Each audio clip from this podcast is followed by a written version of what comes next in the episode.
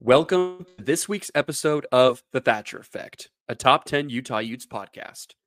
Utah football is just over a week away from kicking off the 2023 season.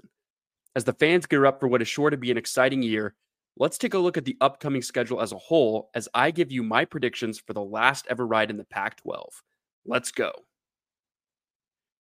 Hey, Thatcher Effect fans, this episode is brought to you by Homefield, the premium college apparel on the market. This is by far the most comfortable gear you'll wear to a Utah game all year. Even better than that, first time buyers get 15% off their first purchase.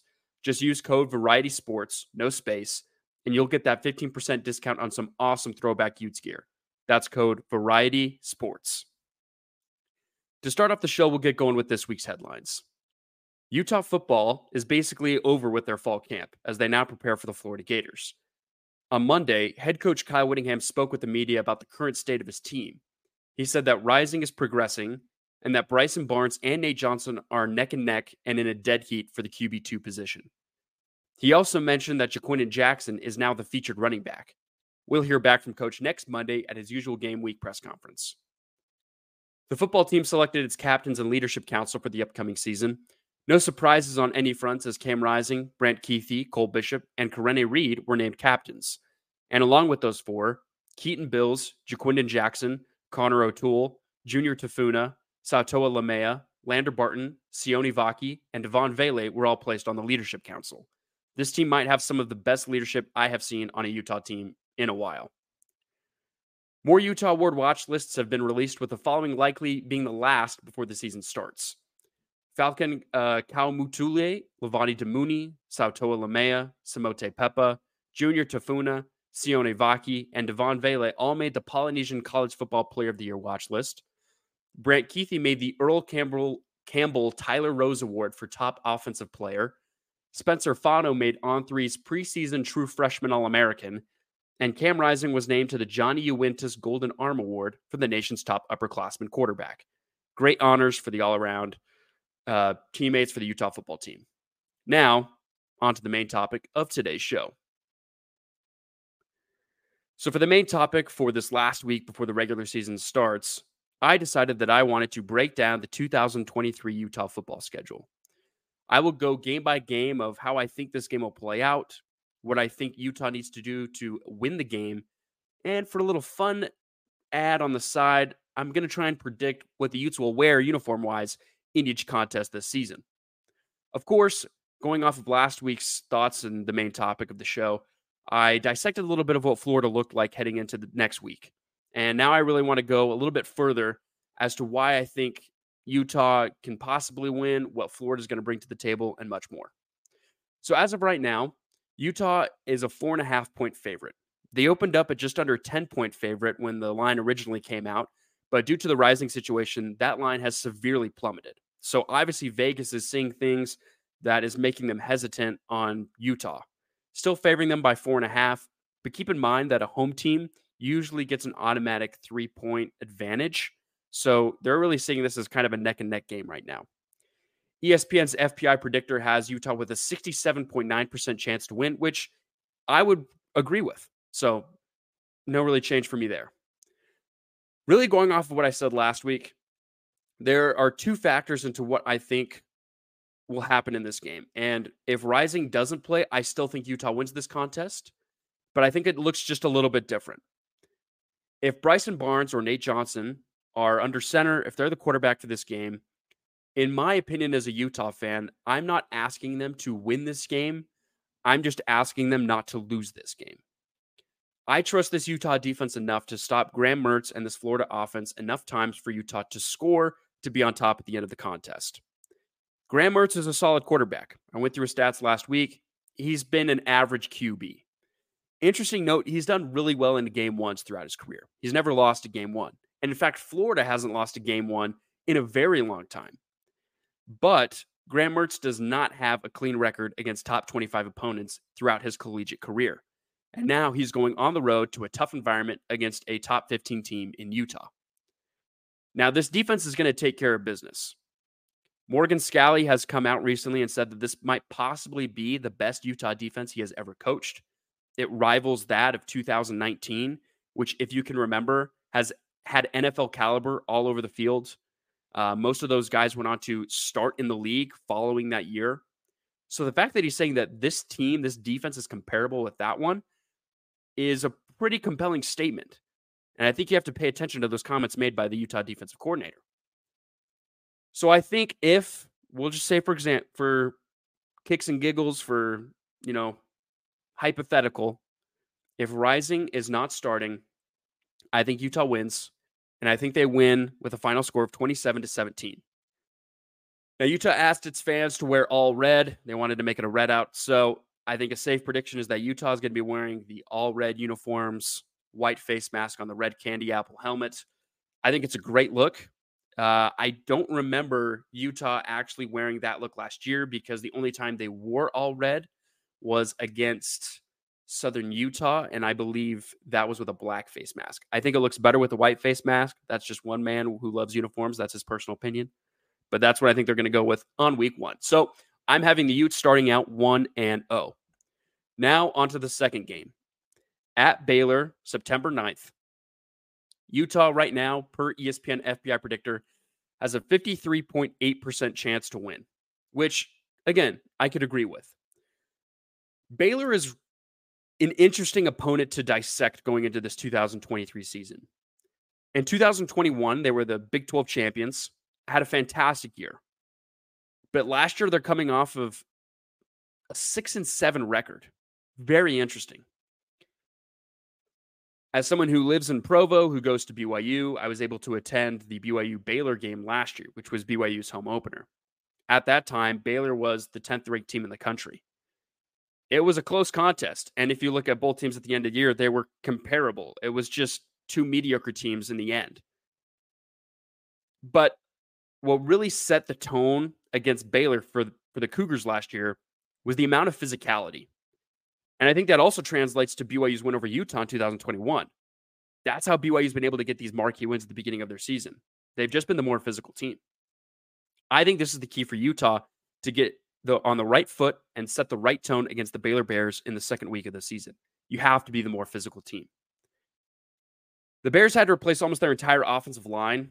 So that's really where Utah's going to have to win that physicality is going to be in the trenches from what we've heard from Kyle Whittingham on the coaches show with Bill Riley on ESPN 700 this last Tuesday, Utah's a little bit beat up right now on the front defensive side of the ball. And from what we've looked at on the depth chart, that's one of their deepest positions on the entire field. So if Utes if the Utes can get healthy going into Waco being able to try and get a win, you need to be able to have a strong defensive front. And especially I think on the defensive ends, you got to get to the quarterback. Blake Shapen is an average quarterback. He's kind of comparable to a Graham Mertz, but Baylor has a strong run game. But because they're replacing that offensive line, once again, I think the defense needs to be physical, but the offense as well. The Baylor defense had a a weird year. I think it's kind of comparable with their record, just a little bit off from what kind of talent that they had on the roster. So the Utah offense, once again, you need to dominate in the trenches, give whoever's quarterback enough time to make some plays, and you need to set up the run game. That's absolutely critical. I think this game is going to be a close contest. And I think, especially with Utah coming off of a tough physical game against Florida in week one, I can't really see them turning around, playing a great game against Baylor. I don't think Baylor is going to be a great team. In fact, they're predicted to be a middle of the road Big 12 team again this year. But I think it's a tough environment for Utah to go into week two, coming off of a Power Five win against an SEC team as of right now, I'm going to predict that Baylor wins a close game 34 31. As far as uniforms go, I think Utah's going to go with a whiteout. Um, I believe the only time we saw this whiteout was last year, was in the Colorado game. So, white helmet, white face mask, they're just going to deck it out clean. I think it's a great look. And I think, especially at Baylor, that could look really well, especially the all green versus the all white. I think that would look money on the field. Next, Game three, Utah now one and one. They're going to go up against Weber State. Not much to dissect here. Utah has a 96.5% chance to win.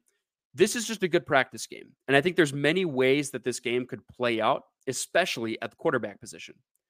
Now, this could be the game where Rising is now back and fully healthy and where they just want to get him some clean reps where he they know he's not going against a super physical team. He can just get going with his wide receivers that he hasn't played with in a live game yet. And he can just start to kind of get the momentum rolling. He's not going to play the full game. He can play the first half, but just so we can get some live reps before you get into Pac 12 play. Another way I can see this going is if Rising is possibly able to get going for Florida and Baylor, this is the game where he sits out. Try and get that knee healed up, try and get the lower leg strength back, because once again, you're going into Pac 12 play. We need as much of a healthy Rising as we can get. Once again, you, this is just a breather game. This is where you can correct some things. And while I'd like to have this as the first game of the season, this isn't a bad spot as well. Because as I'm predicting this, Utah's coming in one and one. They're coming off of a bad loss. That way, you can correct maybe what you missed in the Florida win. Because usually in those first games, it's such an emotional contest against such a great opponent that you're just happy you got the win. You'll try and correct things going into Baylor, but I think if you lose that Baylor game, the coaching staff will really focus on the things that they're not doing well off the bat, and they can fix that against the Wildcats. I think it's absolutely doable, and hopefully they can be able to get it done. You, as far as uniforms go, I'm predicting that they'll use a black helmet, red jersey, red pants. Last time they used this was against Weber State in 2021. I think it's a good combo, and it's a great one to kind of start the season off at home. Or excuse me, your second game at home. All right, so next, and I uh, going back, I think Utah wins that one 48 to 7. All right, going into the next game. UCLA at home. Pac-12 opener. And UCLA is an interesting team. As of right now, Utah has a 77.5% chance to win per ESPN. This was an interesting team to kind of research and break apart. UCLA loses their five year starter in Dorian Thompson Robinson, who was such a fun quarterback to watch play. Obviously, not against the Utes, but I loved his athleticism, the confidence that he had in himself. And so far, from what I've heard, he seems to be doing very well for the Cleveland Browns right now in preseason in the NFL. Doesn't surprise me one bit. Him and Anthony Richardson, quarterback for Florida last year, are super comparable in my eyes. I see them kind of on the same level. UCLA is bringing in a five star freshman quarterback, Dante Moore, who is now projected to be a starter, and many analysts have been very high on him. In fact, a lot of them say there's not going to be a ton of drop off from Dorian Thompson Robinson. There's still obviously going to be those freshman mistakes, but they're thinking that he's going to have a pretty solid year. Last season, the Bruins were also the number four offense in the nation, averaging 503.6 yards per game. Absolutely insane. The problem that Utah had last year was obviously containing that offense. Something that Utah has done in losses, mostly throughout the Pac 12 era, is that they will allow one wide receiver, tight end, running back, just one player on the offense to go off against them. And then as they try to overcompensate for one mistake, it creates a compound mistake. And so then more things kind of trickle, roll down, and you end up losing the game. You're not able to catch up. That kind of happened with the game last year against UCLA. They weren't able to contain a few wide receivers that opened up the running game. And as such, Utah was just nibbled, never able to come back offensively. Rising also had a tough game. And so if I'm Utah, you really need to contain this offense. Make sure that Moore is creating those freshman mistakes. Once again, Utah's going to have a strong defense. So you need to project that onto him, intimidate him, rush him, blitz him, hurry him up, because the more that he makes mistakes, the better that Utah has a chance to win. Another thing is that UCLA brought in a new defensive coordinator, D'Anton Lynn, from the Baltimore Ravens. So you brought in an NFL guy to improve that defensive side of the ball. So looking at all of these stats, what is going to win this game? I think the turnover battle is what is going to determine a win against the Bruins. And the Utes, I believe, will have to win the turnover battle by at least two to earn a comfortable win. I think Utah can do that against this offense. And I think they win this game 37 to 21. Keep in mind that as I go throughout the rest of the year, this is the predictions that I'm making with rising at quarterback. I think it changes a little bit for Utah if he's not healthy until the middle of the season. But once again, I think the Utah offense is capable enough to score points once you get to the third or fourth game of the season without Cam in the backfield. I just think it's doable. But I think Utah wins 37 21 if Rising is the starting quarterback. So as of right now, Utah is 3 and 1, 1 and 0 in Pac 12 play. Now, this is the game that I, this next game I've talked about many times in the revamped podcast as something that Utah fans need to be worried about going into this season. And that is on the road at number 18, Oregon State, the following Friday. Okay. There's so much going on here that just does not go in Utah's direction. Okay. But as of right now, Utah, according to ESPN metrics, has a 53% chance to win this game. First of all, let's talk about that Friday night. You don't even have a full week to prepare, to turn around, get ready for a top 20 team. Oregon State, in my opinion, is going to have a top two defense in the conference. I've said that in multiple episodes. Now you have one less day to prepare for these guys. You're going to be on the road in a night environment in Reser Stadium. Keep in mind, Oregon State fans are very passionate. You have a brand new $300 million revamped stadium. And this is a program now that is being left behind by almost every other team in the Pac 12. I think this team will be determined to kind of prove hey, although we're getting left in the dust, we're going to prove it to you this year that we belong. I think they're going to bring that mentality, especially in this game against the back to back champions who are coming to their home stadium. DJ Uiagalelei is now the QB1 it was reported by Coach Jonathan Smith. He's going to be the quarterback. Keep in mind, he's a transfer from Clemson, very highly touted quarterback coming out of uh, out of high school. He didn't have a great time at Clemson, but he didn't have an absolutely terrible time. Sure, he did get benched, but Clemson was still a top 25 team, and he was able to get them some solid wins. He had some flashes, kind of like a, a top quarterback in the nation type of flash, kind of like a, a Caleb Williams type of throw. And so he has the ability to get that going. Oregon State has a great offensive line. So he is predicted to have a lot of time in the backfield to get off, get some throws. So, Utah, you have to put some pressure on that offensive line. This is going to be a defensive game because, as I've stated, that Oregon State has a strong defensive side of the ball. Utah has a strong defensive side of the ball. This one is going to be, in my opinion, like the Oregon game from the 2022 season. I know Bo Nix was injured. I know Rising was a little bit injured. That by far probably wasn't, it was probably his worst game as Utah's quarterback. But it really came down to the defense. In the first half, Bo Nix was able to really do anything he wanted on one leg. And that's because they were throwing quick slant routes, quick dig routes, um, screen passes, things where the ball was quickly out of Nix's hands. It stretched the field out to the four sides. And that way, you didn't injure your quarterback, but also you can use those Oregon athletes to kind of space out the field, and get first downs. Utah was able to fix that in the second half, and they really limited Oregon's offense. They weren't able to do anything.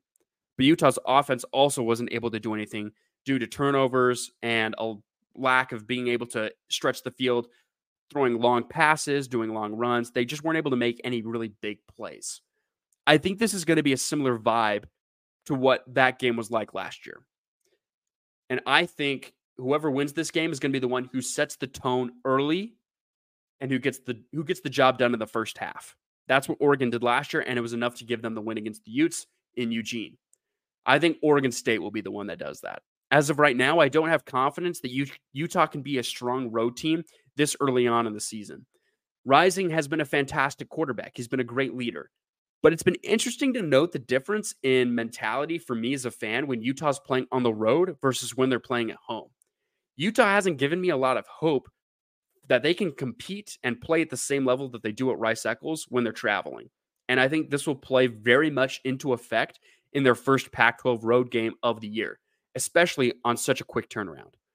I think Oregon State will get a marquee win early in the season, and I think they win this game 24 to 17. Now, Utah will then go on their bye week. I think this is going to be a crucial bye week for Utah. Once again, get your players healthy. There's certainly going to be people that are banged up. And then coming back, you're going to have a very easy opponent, one that should not be overlooked, but another opponent where you don't have to really stress, just get the job done, take care of business. You're going up against the Cal Bears on October 14th. Per ESPN, they have an 84.7% chance to win. There's really not much to say about this game.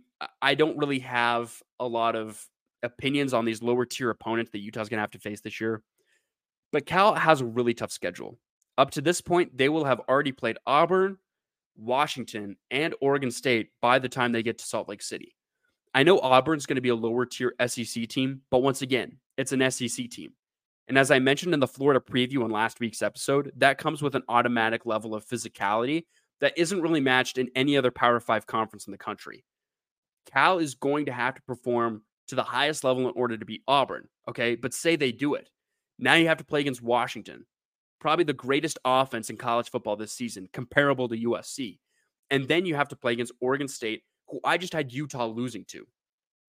Then they have to travel to Utah and play this team. I think by that point, Utah, again, just take care of business. Play your style of ball, you'll be able to get the win. I have the Utes winning this one 45 to 14. Now, here's where things get a little bit dicey. All right. And this is because this is the middle of the season. And this is where the Pac 12 really compacted Utah's schedule. This is where they really kind of threw it on them.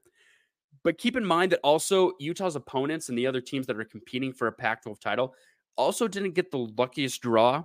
I think Oregon State probably has the best season or schedule buildup as a whole. But USC, they've got a really tough second half. Oregon, really tough schedule as well. So keep in mind that Utah's not the only one going through a gauntlet, but at the middle of the season, this is where Utah hits their toughest stretch. After Cal, you're going to go on the road. You're going to head back to the Coliseum in Los Angeles, where they will play, as of right now, the ranked sixth USC Trojans. Utah, as of right now, going into this game, ha- only has a 31.6% chance to win. That is agreeable. I can see that. USC is coming back with a Heisman winner in Caleb Williams. The Trojans lost two games to Utah last year. They will have revenge on their minds. I know that Caleb Williams and Lincoln Riley said that Utah wasn't scheduled on their minds in the preseason at Pac 12 Media Day, but they're going to have this game scheduled. There's no doubt about it. Utah has not had the best luck playing in the Coliseum. In fact, in 2021, when they beat the down Trojans in a really down year, that was the first time they had won at the Coliseum in over 100 years. And that was against a USC team that didn't even make a bowl game. Now you're going up against a team that many are predicting are going to make the college football playoff at their own their own home field. But USC has not changed from last year. I know many of you who have listened to me, you know my stance on USC. Their defense is the same. Their offense is going to be high caliber. You've got a great wide receiving core. Once again, comparable to Washington. Fantastic. You have Caleb Williams, who is once in a generation college quarterback. The level of throws he makes when fully healthy is astonishing. In fact, even injured, he was one of the greatest quarterbacks I ever witnessed in a live game. He was just able to do whatever he wanted. But the defense could not stop Utah. Keep in mind, they kept Alex Grinch as their defensive coordinator. They mainly kept him for building culture and recruiting.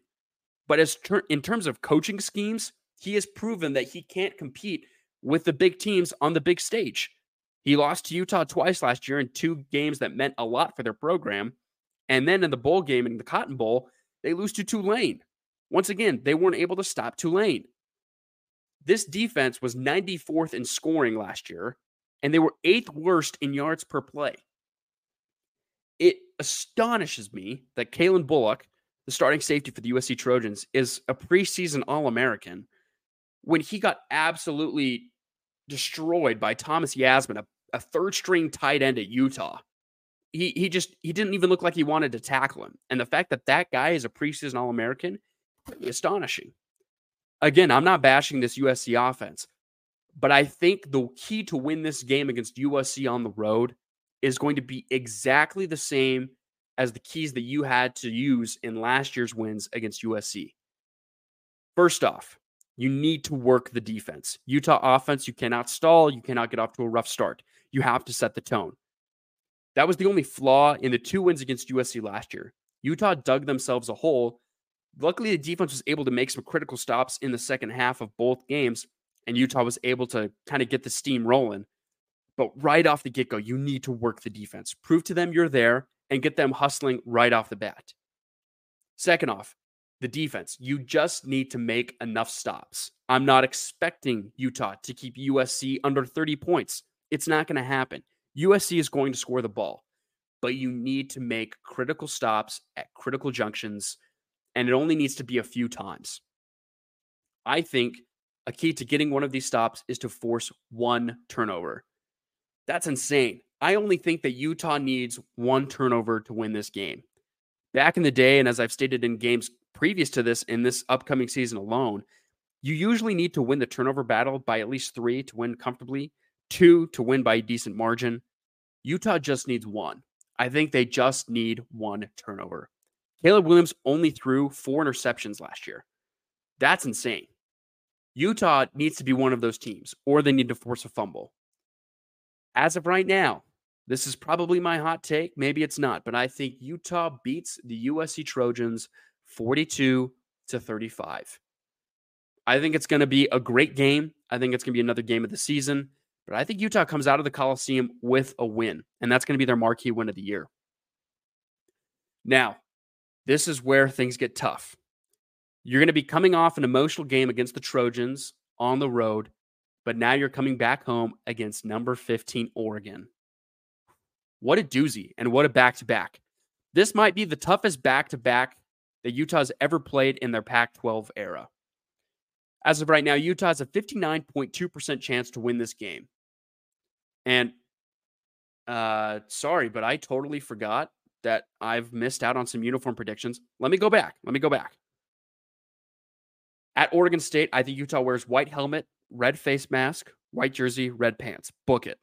Against Cal, black helmet, black jersey, red pants. Put it in the books.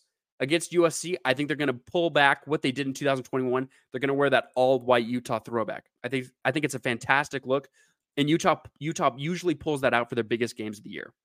Now against Oregon, I think this is the blackout game, and it's going to come with this year's hand painted helmets, which I'm excited to see what they'll be. I hope hopefully they'll do it again because it has been a yearly tradition since 2016. Okay, we've got that out of the way. Oregon is an interesting team to dissect, to research, to kind of look at. The Ducks went heavy into the portal. And I really think that's because of the way that they finished the season. When they beat Utah in the second to last week of last year's regular season, it was highly anticipated that they would be in the Pac 12 championship playing against USC. I thought about it myself. In fact, right after the loss, I didn't think there was a path for Utah anymore to make it to the Pac 12 championship. And all that the Ducks needed to do once I found out that there was a path for Utah, Oregon, in order to shut that down, they just needed to beat Oregon State. And they were up 31 to 10 at one point against the Beavers. But then they absolutely blew chunks. They lost that game. Utah found themselves in the Pac 12 championship. The rest is history. But a lot of Ducks fans are obviously mad with the way that things ended last year in Dan Lanning's first year in Eugene. So they went into the transfer portal. They picked up some guys on offense and on defense that come from really great conferences, Big Ten, SEC, that I think can help them improve on areas that they were limited at last year. Now, what's the key to this game? First off, I think the key is to limit Bo Nix. He can't have an electric game. Last year, Bo Nix was playing on one leg. He had a okay first half, but once again, he wasn't being the electric Bo Nix. He was throwing quick passes. Once again, slants, screens, dig routes. He's doing stuff just to get the ball out of his hands. Predicting that Bo Nix is fully healthy, you have to limit him. No electric plays. You have to make sure that he plays that same style of offense where he just wants to get the ball out of his hands. No big yardage plays. Just limit that offense. He can have a good game, but that's about to the extent that you can have him play if you want to come out with a win. You just need to have him have a good game, nothing more. I think if you do this, you limit the ability for play action with their electric running backs that they have in Bucky Irving and Noah Whittington. Oregon's run game is always going to be stellar. And that's because Oregon realized the key to playing a great game is that you don't need these fantastic football athletes. You just need speed sometimes. Oregon track and field is the greatest track and field program in the entire country. We know this. But Oregon has started pulling in track athletes to bring into the football program purely because of their speed. Bucky Irving and Noah Whittington are really quick running backs. In fact, that duo combined for almost 2,000 yards of run of rush yards last season. So if Utah can limit Nix, then you know we only need to focus on these running backs. You have to limit what you're focusing on. Because as of right now, that backfield for Oregon is really tough to go against with that du- duo of running backs plus Bo Nix. Bodacious. Bo Nix, as Nike would like to have him called right now. But I think Utah can come in here and win a game. And I think that because of home field advantage And because I think they're going to go and think about what happened last season against Oregon, and they're going to want to go back on that. I think special teams will play a certain role in this game as well. I think what limited Utah in the game against Eugene last year is they weren't comfortable enough with their field goal kicking. And because of that, they went for went for it on fourth down when it was a fourth and six and not a fourth and short at like the 35 yard line. And so it's it's tough for you to win a game if you're not comfortable with your special teams. Utah's got a good kicker this year. I think they win this game semi comfortably 37 to 24. This feels like a comfortable win for, for Utah, and that probably might be my hot take of the year. So now you're coming off of two wins, two great wins back to back. That's that's probably my take for this year. They beat USC, they beat Oregon in back to back weeks. Next up, you're going to stay at home. You're going to play the Arizona State Sun Devils, where as of right now, Utah has an 88.6% chance to win. Utah, in my prediction, they're going to be wearing a red helmet with red jersey, white pants, uh, the uniform combo that we saw against the Arizona Wildcats last season. This is a very similar prediction that I have to facing the Cal Bears. Take care of business. ASU is okay on offense. They're okay on defense. They picked up some decent uh, transfer portal pickups. They picked up Drew Pyne from Notre Dame. Jacob Conover came in from BYU, but they also picked up Jaden Rashada, a five-star QB. Kenny Dillingham is going to be a great uh, coach for ASU, and I think he's going to lead the Sun Devils back to prominence very soon. I just don't think it's this year, but I think they're going to surprise at least one of the Pac-12 title contenders this season. I think they're going to surprise one of those teams. I don't think they surprise Utah, and I think the Utes win that game 35 to 13. I think it's going to be an excellent game. I think this is one where Utah can be able to fine tune some skills. You might run into some problems, but I think Utah wins that game. Now we're heading into the final three games of the season. Right now, as far as what I've predicted, Utah's lost two games, and it's not against the Trojans, it's not against the Ducks. Right now, I have them losing against Oregon State and against the Baylor Bears. Now you're going into, in my opinion, the toughest game of the year. You are at number 10 Washington. And as of right now, Utah has a 51.8% chance to win. I am so glad that Utah did not face the Huskies last year because that offense is a doozy. In my opinion, Michael Penix Jr. should have been a Heisman finalist last year, purely based off of his stats alone. And I think he's going to be a Heisman finalist this year as well. I don't know if Bo Nix is going to be a Heisman finalist. I think Caleb Williams will be.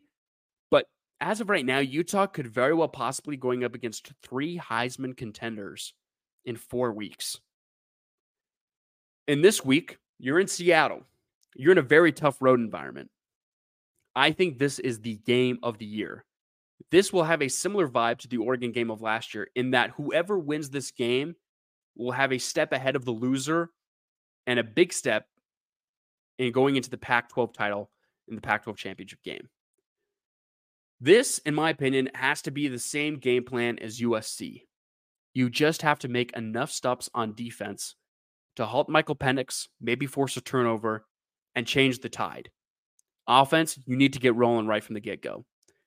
For some reason, this Washington game kind of reminds me of the vibes of how Utah won in 2019.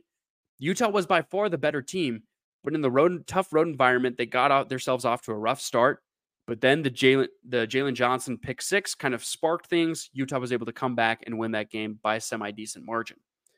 This is going to be a similar vibe, and in fact, that's why I have Utah wearing a white helmet, black face mask, white jersey, black pants. I think the white helmet just something works there in Seattle. I like that. I like that combo. Now, the only difference between the USC game and this Washington game is that the Utes need to take advantage of the weak pass defense, and Rising needs to have one of his best games of his career. You just need to have a solid game against USC, a solid game against Oregon. This needs to be Rising's pinnacle. This needs to be his his peak game against Washington because their secondary is weak. I understand that they had injuries last year and that proved it in the statistics in terms of pass defense for the Huskies. Keep in mind, this is the 10th game of the season. They're going to have injuries. And even if it isn't on the secondary, it's still, in my opinion, going to be a weak position on the field for Washington. Rising, you need to take advantage. That's how Utah wins this game. I think he has to have something comparable to that of USC last year. You need to throw for close to 400 yards. The running game can maybe get it done, but I just think it really relies on the passing game in this one. I don't think it happens. Because once again, I'm asking a lot of Rising, and I think that's the minimum for Utah to win this game. He needs to have his best game of his career. I don't think it happens, and Utah's going to let this one get away from them in the second half. I think Washington wins this one 34 to 24. So now Utah's lost three games. And again, it's a similar vibe to I think how Utah fans felt after the Oregon loss last year. We're out of hope, we're out of luck, we're not going to go to the Pac 12 championship game. I just don't think, though, that the Pac 12 as a whole is going to have two one loss teams. I just don't think it's plausible. So Utah does have three losses, but only two of them are conference losses. I think there's going to be other teams that have two conference losses. Now, well, maybe USC does go 11 and 1, but I don't think they do. And so I think it's once again, this is going to be two teams going into the championship with two losses in conference play. So Utah, I think, still has a path. I'll get into that once I finish this full schedule breakdown. So, coming off of a tough Washington loss on the road, now you're going down to Tucson, Arizona to face up against the Arizona Wildcats where as of right now, Utah has a 76.6% chance to win. This is another dark horse game. And this might be another hot take, but I think it's comparable to the Baylor game or to the Oregon State game, a game that cannot be overlooked by Utah. Two years ago, when Arizona was at their lowest of lows, Utah went in there and had a tough game. In fact, Arizona led for about half of the contest until Utah kind of pulled away at the end. But Utah had a tough going to Tucson. And keep in mind, that's a Pac 12 championship Utah team in 2021. Now, I understand that the players came out and said after the game that they really didn't do too much prep on the Wildcats that year as they were preparing for number three ranked Oregon coming into Rice Eccles the following week. But this Arizona team is much better than that one. And now, Utah, you need to win these last two games if you want to stay in contention for a Pac 12 championship title. To start off with the uniform combo, I think they're going to go with a red helmet, black face mask, white jersey, red pants. The last time that I can think of them wearing this was in 2019 against Arizona on the road. I think they're going to pull out that same combo. It's always an ugly game against the Wildcats. And even if you win by a comfortable margin in the end, Utah just seems to always make mistakes that kind of keeps Arizona in it for a little bit. We saw that at the beginning of the Arizona game last year and toward the end, even if it was the second and third string defense. And I think looking at the game two years ago, you just see that Utah is making critical mistakes against Tucson. I think the main key to this game is to contain Jayden de Laura. He's not one of the best quarterbacks in the league, but he's electric. I think a great example, if you want to go watch of how he can play in big time games, is look at the USC game from last year. The thing about Jayden de Laura is he's not a pocket quarterback, and he's very elusive. He knows how to run around, but he's got a cannon of an arm. He doesn't have the same body build, but I think his style of play is very similar to that of Anthony Richardson and Dorian Thompson Robinson. He's kind of that get out of the pocket, make crazy plays. So, in my opinion, the Utah secondary needs to be on top of their game.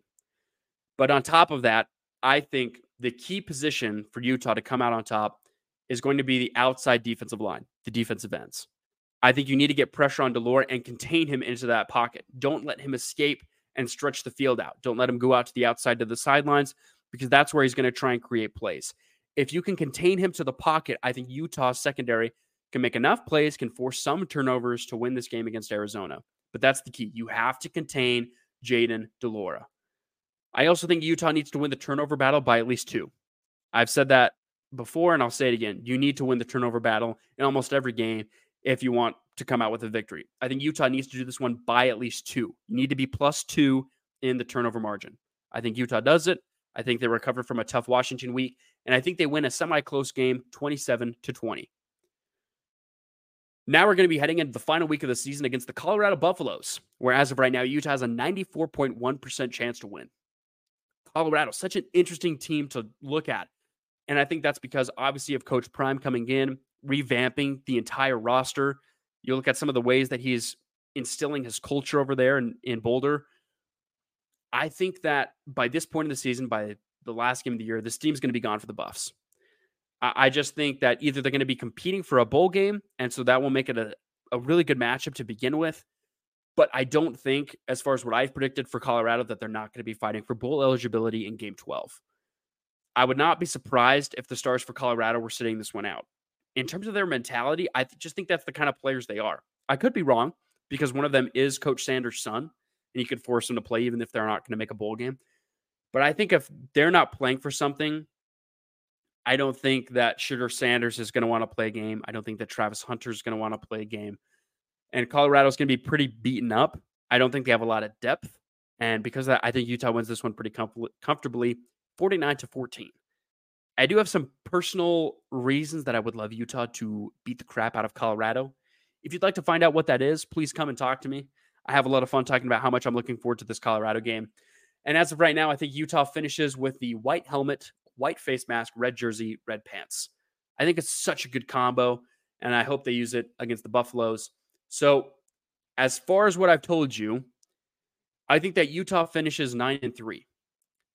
But once again, I think that the way that the conference plays out, they will have another shot to make it to the championship game with two conference losses. Now, if they do get to the Pac 12 championship game, I'm going to bet on them to win it, no matter who it is. They've gone the last two years, they've gone up against the odds.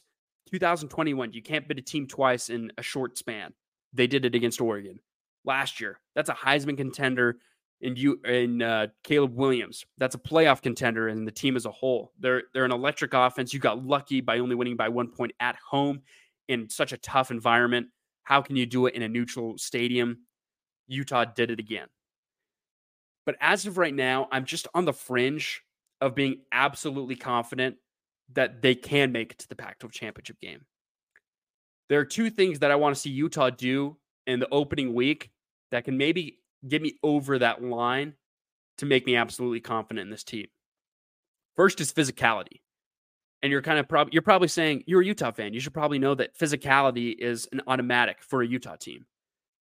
I don't think so much with this team in terms of going up against an SEC team in the first week. They need to prove they're the dominant physical team against an SEC team. That's going to be a key for week one. Second one, mental toughness. I need to see that, especially in a road environment, Utah can pull out the gritty wins. I haven't really seen that with rising behind, you know, in the backfield. I need to see that they are going to be mentally tough this year in so many game, tough games. Utah has a top 10 toughest schedule in the country. They're need they're going to need to be mental mentally tough week in and week out in 2023 or else they're not going to go back to that Pac-12 championship game. So those are the two factors that are holding me back from being absolutely confident that Utah can go back and three-peat. Now, speaking of week one, this is a special announcement. Next week, we will have our very first guest of the revamped show. David Waters, host of the famous Florida Gators podcast, Gators Breakdown, will be joining us to talk down all things Utah versus Florida in week one. We're going to dive into this week one matchup. I'd love to see his perspective on what he thinks Florida can do to come in and get an upset on the road. This is the first time that Florida has traveled west for a non conference game in decades. The nation's eyes are going to be upon this game. That's why I brought in a big time guest like Waters. This is going to be a special episode. I'm going to release it on Monday because of the short game week, because the game's on Thursday. I'd like you guys to listen to it before the game, get some ample time to hear some Florida breakdown. I'm super excited for David Waters to join the show. So be sure to have your friends and family and you yourself tune in next Monday for a special edition of The Thatcher Effect. As always, we're going to finish off with the best Utah win bracket update. And guys, we only have two more weeks left. Now, I'm going to release this next matchup on Friday of this week. And then I'm going to release the championship week playoff or the yeah, the championship matchup on Tuesday of the following week, and it will end right as the game starts against Florida.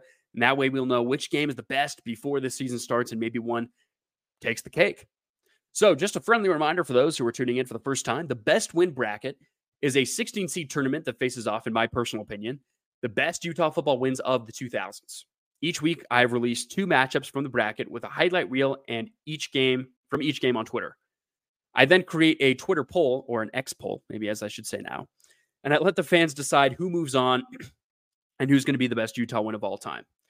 So last week's matchup, this was the second and final round of the quarterfinals.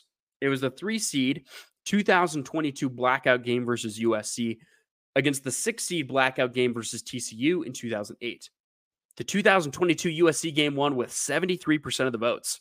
So that team will now be in the semifinals.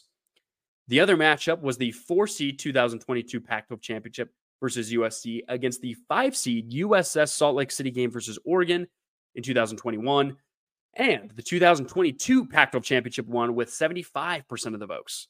So, again, we're in the semifinals now, and we still have only had one upset. Crazy, which makes me pretty proud of my seating. I feel like I did a pretty good job.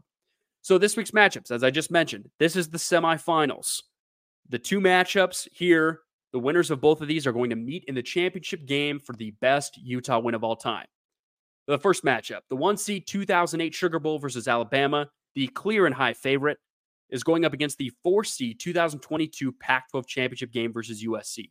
I think now, starting in the semifinals and in the championship game, this may have a chance to make it just a little bit closer against Alabama and maybe, maybe have a chance of an upset. The other matchup will be the seven seed, the upset, 2021 Pac 12 championship game versus Oregon against the three seed 2022 blackout game versus USC. This might be my matchup of the bracket. This one's going to be tough, in my opinion. I think the Pac 12 championship game versus Oregon, that's your first Pac 12 championship win.